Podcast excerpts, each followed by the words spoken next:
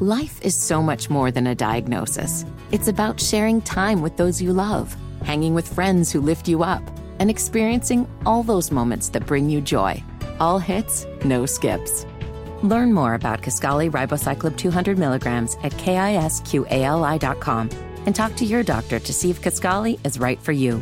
So long live singing to the oldies, jamming out to something new, and everything in between. Mike DeCourcy, as I have always said, and I hope he doesn't get mad when I use this title for him, the Dean of College Basketball Writers. I believe him to be, in print variation, the most authoritative voice and the most knowledgeable on college basketball, but of course also uh, with the Big Ten Network and a noted soccer fan. In addition to that, as we bring Mike DeCourcy onto the program this morning, Mike, I know that you have always been a fan of the Pittsburgh Steelers. You and I have discussed that. You've mentioned it on the program before. Um, wanted to give you the opportunity to let our listeners know, as somebody who has followed the Steelers for a very long time, uh, just what Franco Harris, who passed away this morning at the age of 72, what he meant not only to the Steelers organization, but I think truly in kind of representing the model or the mold of the Pittsburgh spirit as a city, if you will. Yeah, Franco uh, was. It was interesting because he came to the team as a first round draft choice, who had not been a great performer in college. He played in a backfield at Penn State with another player named Lydell Mitchell, who was an All American. I think he was a Heisman finalist. Franco was always kind of viewed as sort of an underachiever. He had a great build. He was six. He was over six feet. He weighed 230 some pounds, but had a tailback speed and when he came to the Steelers, there were a lot of people who wondered why they selected him. And he immediately transformed the franchise. I mean, Joe Greene was the cornerstone of the of the uh, of the turnaround of the of the of the uh, 70s decade renaissance for the Steelers. But Franco was the one whose presence, whose arrival turned it around. Uh, Joe's first three years, I think they went one and 13, five and nine, and six and eight in a 14 game season and then t- and then uh, uh, Franco comes along, and immediately they go 11 and three. He rushed for over a thousand yards, 10 touchdowns, NFL Rookie of the Year, et cetera. And even Joe, I, I got a release yesterday, I think it was, from the NFL Network, which is doing Franco Harris Friday evening at nine in their football life a football life series. And one of the quotes from Joe was that he was he you know he represented the transformation. As soon as he walked in the door, we became the Pittsburgh Steelers, and um, it, it it was really like that. And he was really an important you know an important person for Pittsburgh. You have to understand what it was like to live in Pittsburgh in the 70s when the city was falling apart. I mean, the the steel industry was in absolute decay and crisis. And my father worked in the steel industry and the city was falling apart, and the Steelers were ascending to greatness, and they kept that city together. There's a book out now, and I can't remember the name of it, but it's just been released uh, about how the Steelers saved Pittsburgh, so to speak. Uh, there's a you know their theory is that that that excellence that they represented really kept the city alive as it transformed away from the steel industry and into technology and education and medicine. Again, Mike DeCourcy is with us. Uh, obviously, a lot to get to with Mike, uh, Big Ten Network. You see him on there tonight. Purdue back in action as number one team in the nation. Mike, if you look at the start for Purdue, um, you more impressed by what Zach Edey's been able to do, kind of minutes wise, stay out of foul trouble and put up, you know, pretty video game like numbers, or what they've gotten from their freshmen early on. Oh, I think I think what Zach's doing was it's probably maybe a half leap farther than we would have expected, but he was on this track. Uh, he was a he was a capable freshman. He was a very fine sophomore, and now he's an excellent junior. So I think that from that standpoint, although it's certainly an, an amazing performance what he's delivering, I don't think it's stunning. It's it's just this is what happens when you get a talented basketball player with an excellent coach and coaching staff in a program that consistently makes its players better.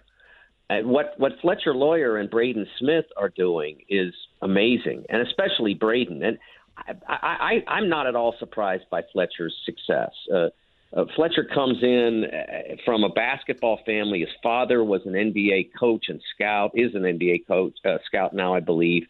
Uh, his brother Foster was uh, really a high school superstar in Michigan, uh, but not very tall. And he, I think Foster is probably 5'11", 6 feet at, at most, and didn't have the quickness to quite make his basketball skill work in in a league like the Big Ten. So he goes to Michigan State and he's a backup and kind of struggles a little bit. And then he goes to Davidson where his size is not as, as much of an impediment and he's a All Atlantic 10 player.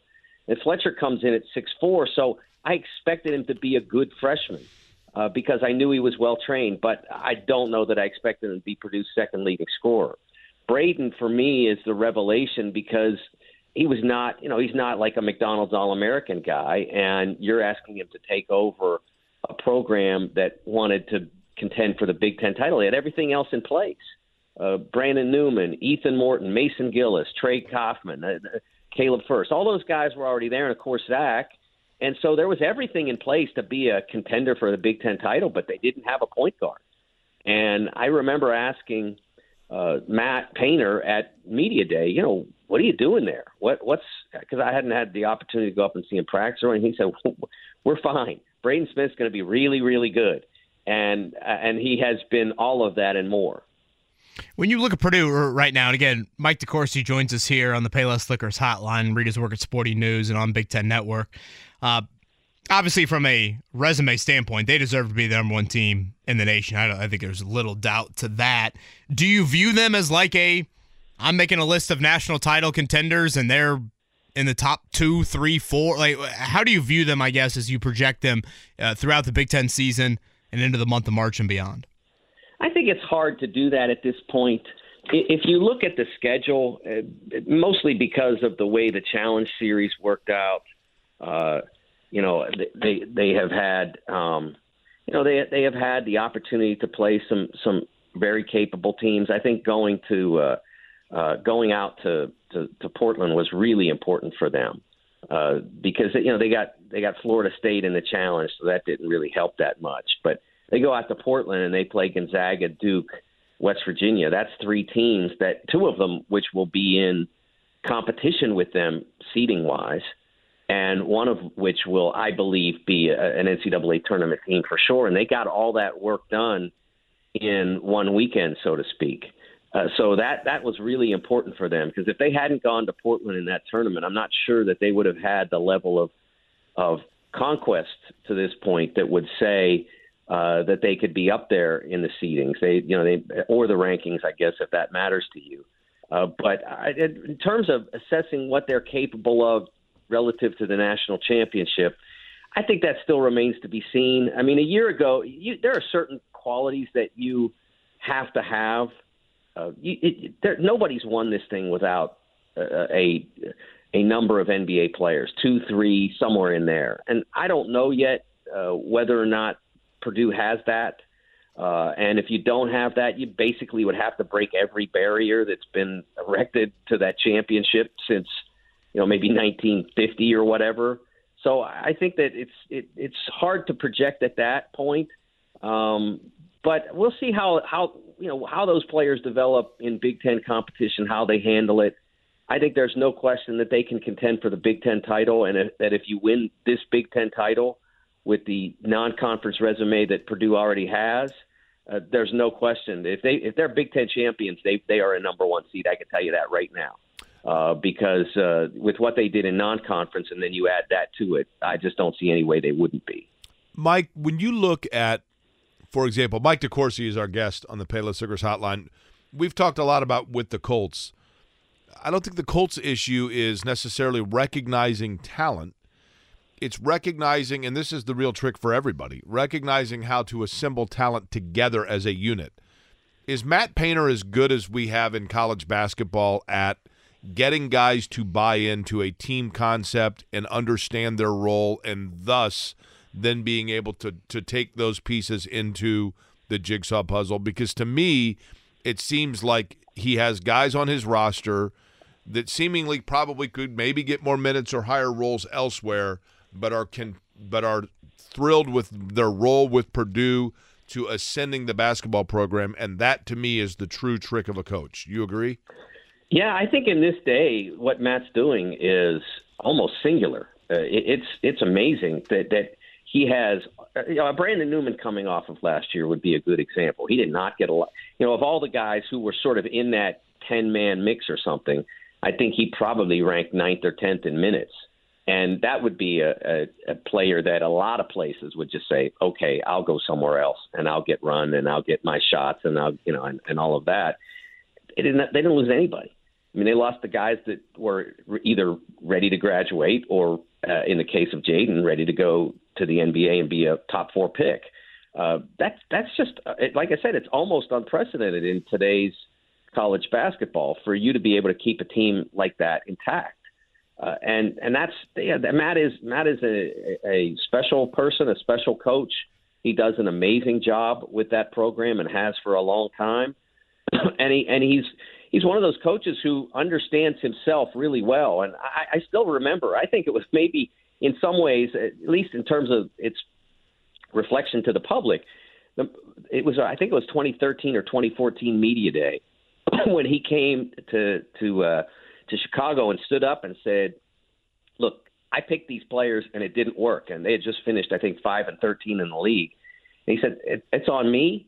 And I'm going to go out and I'm going to get Purdue guys. And he went out and you know, and he, he continued over the next now eight to nine years to just continue to get more and more guys like this that are invested in being boilers and that continue to push the program forward at TSN Mike on Twitter. Mike DeCourcy from Sporting News joining us here on the Payless Liquors Hotline. Shifting gears to Bloomington, Mike. Um, just how would you characterize the start for IU? And did we put too much stock into a team that, you know, if they don't make some wild run in the final eight minutes of that Michigan game in the Big Ten tournament, they probably don't make the NCAA tournament last season. We probably view Mike Woodson's first year in a much different light.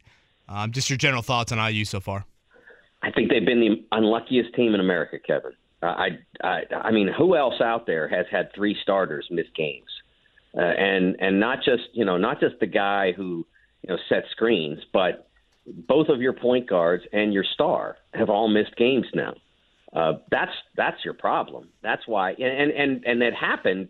Not again, not to coincide with your Elons uh, uh, or your uh, your early buy games, but at Rutgers Arizona neutral, a home game against Nebraska, uh, and then uh, a road game at Kansas, and and you're and you're not whole for any of those games.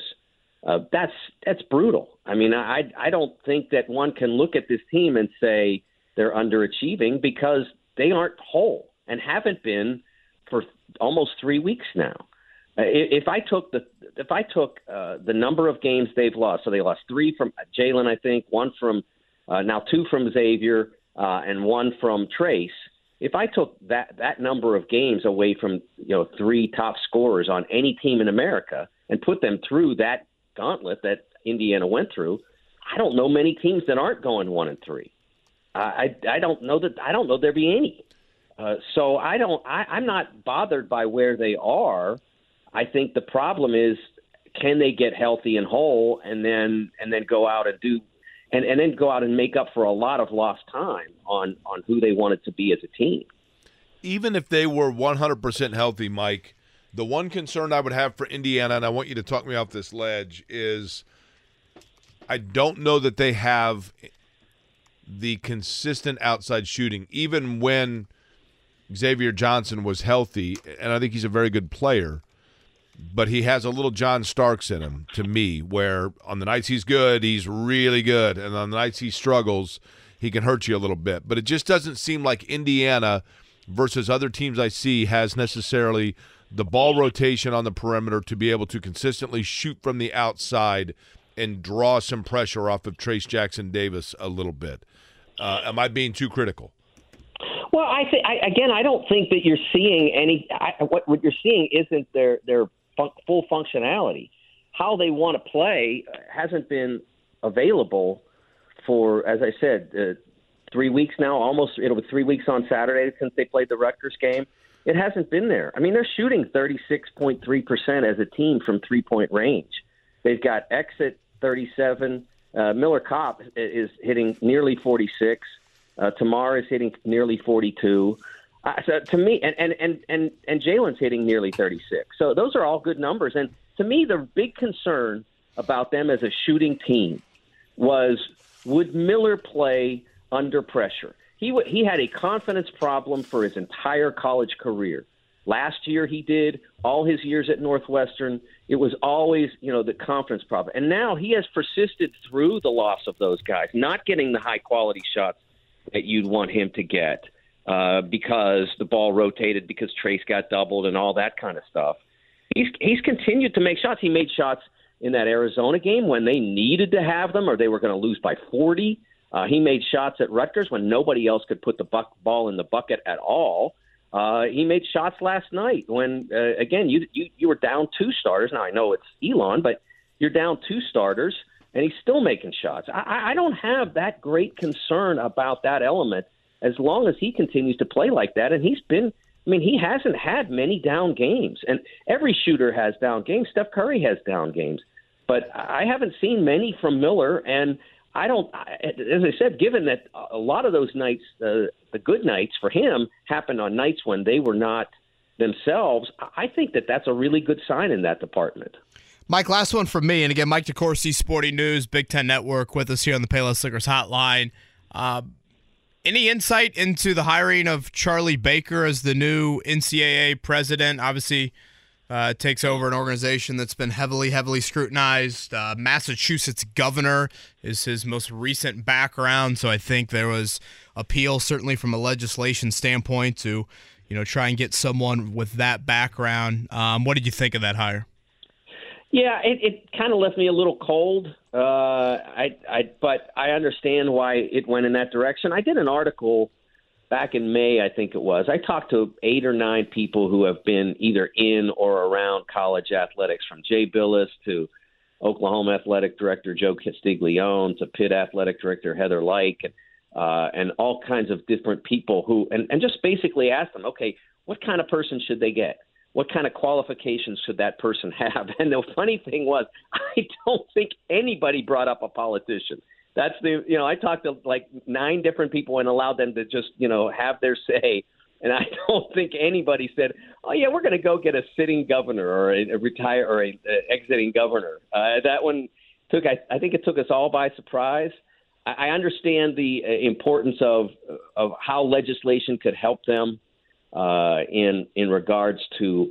I think the last frontier for college athletics is do the do the athletes become employees? And I, I really believe, and there's a very strong uh, uh, group of people on the other side of this issue. I really believe it just that, that there's no way that's good for, for college athletics if it comes to that. Uh, that the employer employee relationship is not as healthy as the student athlete relationship with the university, if we want to call it that. I just don't. I, I don't think that that's where it needs to go or where it should go. And I think if they could get certain elements of legislation in that they could keep it from being that. Uh, and I think that's kind of why he was hired. And we'll see whether or not he can he can successfully get something you know through Congress and through the president's desk. Uh, Mike, have you come down from the cloud that I know you were on and watching the World Cup final?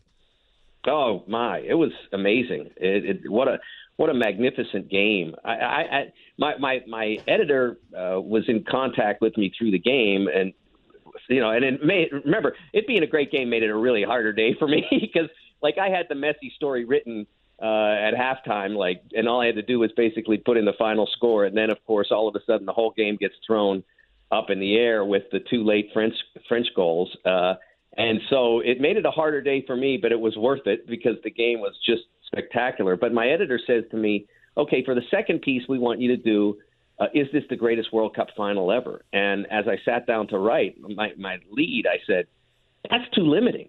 Like, it, it, it's it, is it the greatest World Cup game? That's too limiting. I think it, it immediately becomes part of that conversation when you talk about 92, the Laettner shot, Kentucky Duke, or uh, what I think was the best Super Bowl 43 Steelers over Cardinals, or the triple overtime Celtics Suns game in the 76 NBA Finals, or uh, the 99 Champions League when uh, Manchester United came back from two goals down in the, like the final minute and a half or whatever it was. It, that those those games is where this game belongs. The, the best World Cup final, yeah, that's easy. It's you know how does it fit into the greatest games ever played in any sport, and I think it absolutely belonged in that conversation. Just remember, Yeah, Mike, agree. when you see the aerials of Buenos Aires, just remember that is 200,000 people fewer than apparently were in Nashville for the NFL draft, according to the NFL. Don't forget it. Don't forget it. Now we have perspective. there you go. Mike, happy holidays if you're traveling this week. Safe travels, and uh, always enjoy your insight. Uh, thank you very much. Happy holidays to everybody in Indianapolis, all my friends here. Uh, hope you guys have a great weekend.